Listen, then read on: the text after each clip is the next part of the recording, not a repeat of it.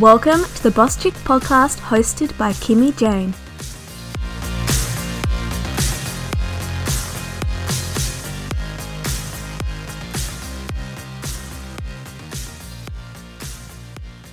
Hello, everyone, and welcome back to the Boss Chick by Kimmi Jayne. On today's episode, I'm going to be sharing steps to start believing in yourself. The ability to believe in yourself is a powerful tool used by the world's most successful people. Now, I understand not everyone grew up with an unwavering belief in themselves. Over the years, we stumble and fail, and it's hard to maintain a strong belief that anything is possible. Also, not everyone grew up with parents who gave unconditional support and love and taught their kids they could be anything or achieve anything they put their minds to. But the good news is you can learn to believe in yourself at any stage in life. It's a mental tool in your mental health toolbox and something that people have to work on a little more than others.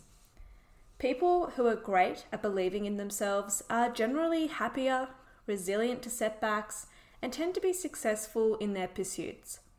Because when you believe you can do something, others do too. It's a little bit of law of attraction. But today, I'm going to share the practical steps to start believing in yourself from the various self development books that I have read. Let's begin. Step number one is to write down the things you wish to have, change, or see. Make a list of things you want that previously you haven't allowed yourself to think you can achieve.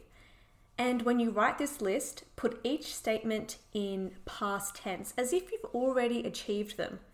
For example, instead of saying, I want to have my own home, say, I own my own home.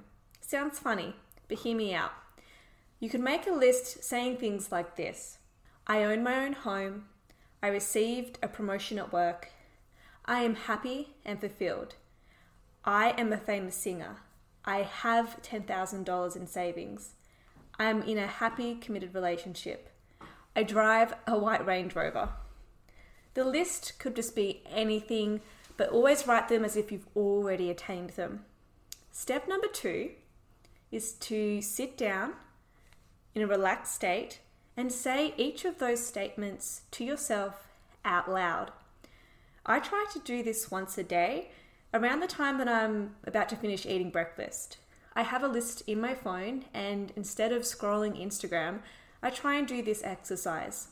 The point of this step is if you do this daily, you're teaching your subconscious mind that it is normal for you to have these things. And because you're telling yourself you've already achieved these things, your mind will go to work to look for evidence that these statements are true. This is healthier than looking for reasons why you can't achieve these things. The third step is to visualize. Visualization is a powerful tool and is often used in meditation. Close your eyes and picture having the things you want to achieve, and in detail. If you want to be a lawyer, what does that look like? Do you have your own office? Do you have windows that look out to the city? Do you have paintings on the wall?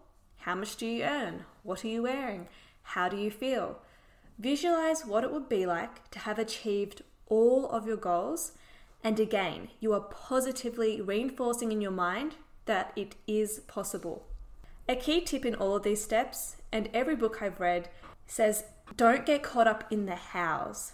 Don't think about how you're going to achieve the things. Just picture yourself already achieving. If you can believe, that is the first step. Too many people get caught up worrying about how to achieve something, which can prevent them from taking a single step in the right direction. Step number four is to work on your strengths, not your weaknesses. Sometimes we think to get ahead in life, we have to pour all of our energy into fixing slight imperfections or weaknesses. According to Jack Canfield in the Success Principles, to get ahead in life, successful people don't focus on their weaknesses. Instead, they focus on their strengths and they exploit what they're good at. It's more productive sometimes to spend energy on honing the skills you're good at and making them great. This also will boost your confidence if you focus on your strengths rather than your weaknesses. But I will also say don't totally neglect your weaknesses because continual improvement is obviously a big benefit to you in your life. Step number five is to break your goals into bite sized chunks and start working through each step chunk by chunk. No one wakes up and goes, Today I'm going to be a CEO, or Today I'm going to buy a house. All great things in life take time, planning, and consistency. If you want to believe you can do something, write out a plan on how you're going to do it. If there are steps where you're not sure how it's going to work, Google it, research it, ask people, send emails. Don't just avoid taking the first step because step five and six aren't that clear. Remember, you have to believe everything is possible because it is. So get a pen or do it digitally and write out every step you'll need to take. Then, when you begin to work through each step, highlight them or tick them off and give yourself a little recognition each time to remind yourself you're getting one step closer each day.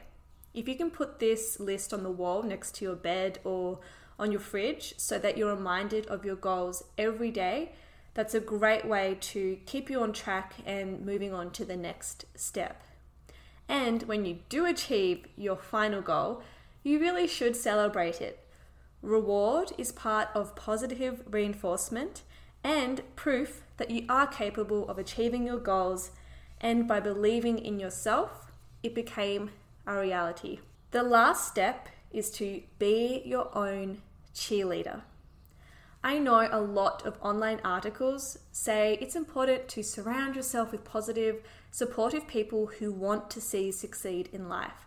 But that's not always a reality for some people, especially if you've just moved to a new city for a job or for study and you're establishing your network again. Friends, bosses, people come and go, but the one constant in your life is you. I also think something I've learned over the years is that self validation is so ridiculously important. Self validating means you're able to give yourself recognition for your achievements and your emotions, and that your self esteem does not hinge on the validation of others. I think it's dangerous for other people to have so much power over the way they make you feel. So don't give others the power to decide whether you are amazing or not that truly does have to come from within. And this is especially useful in dating and relationships because people with a strong sense of self esteem don't need approval from others. If you can learn to be your own cheerleader, how you feel is in your control and not others. And on that note, I'm going to wrap up today's episode. I hope you enjoyed it. Please follow me on Instagram for updates. Please subscribe or leave a review for the podcast, and I hope to see you all next time. Bye.